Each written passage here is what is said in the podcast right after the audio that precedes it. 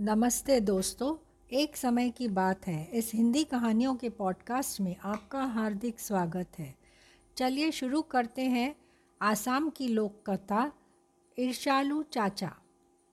आसाम में डुमडुमा गाँव में होमेन नामक युवक रहता था।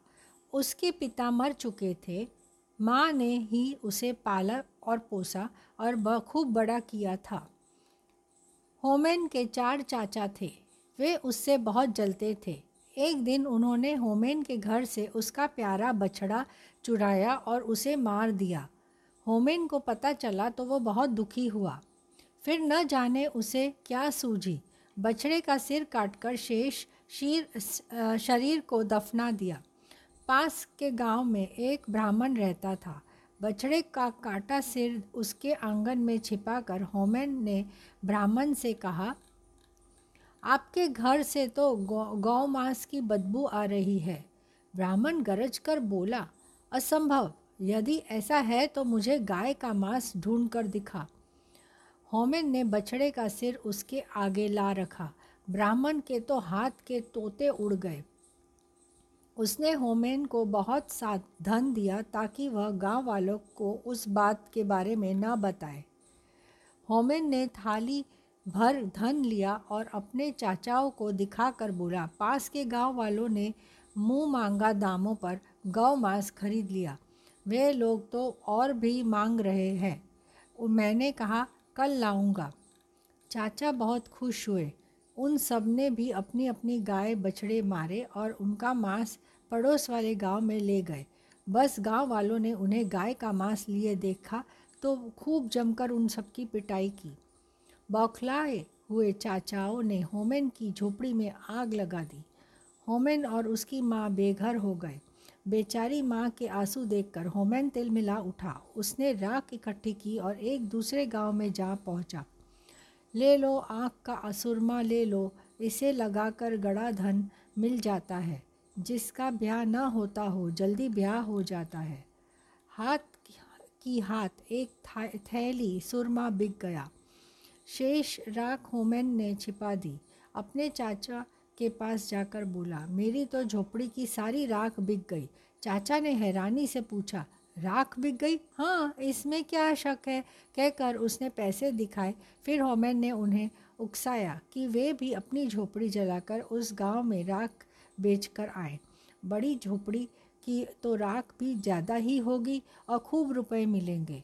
उसके सारे चाचा बातों में आ गए। चारों ने अपने अपने घर फूंक दिए और राख ले जाने की तैयारी करने लगे। होमेन ने कहा, गाँव वालों से कह देना कि हमें सुरमा वाले न भेजा है। ज्यों ही चारों गाँव में पहुँचे और सुरमे वालों का नाम लिया तो सारा गाँव उनके पास पहुँच गया। देखते ही देखते बाँस की लाठियाँ उन पर पड़ने लगी। बेचारे पिटते पिटते घर लौटे। चारों ने गुस्से के मारे होमेन को मारने की योजना बना ली। उन्होंने होमेन की को नदी किनारे रस्सी से बांधा और खुद भात खाने घर चले गए। उनके जाते ही वहाँ से एक सौदागर गुजरा। उसने होमेन से पूछा क्यों भाई तुम्हें यहाँ क्यों बांधा हुआ है?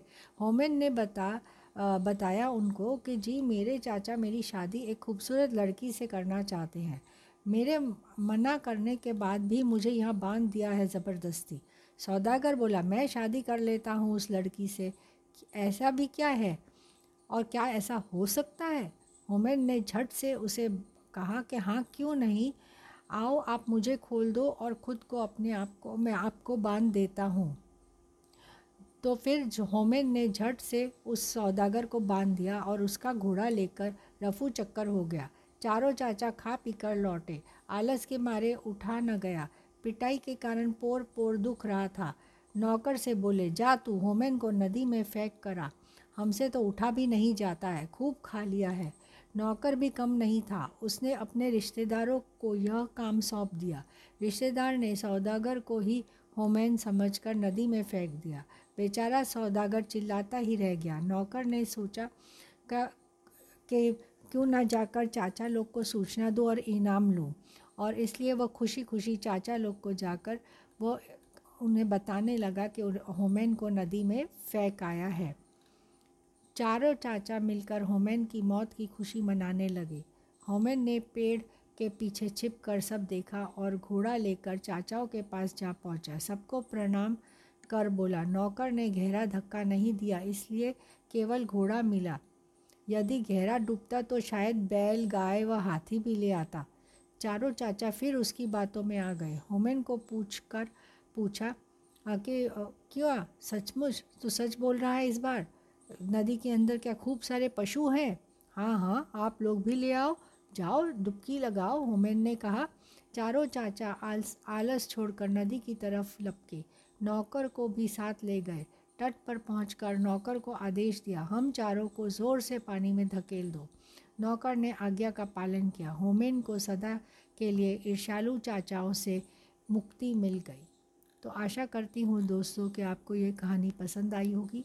फिर मिलेंगे जल्द ही एक नई कहानी के साथ। Happy listening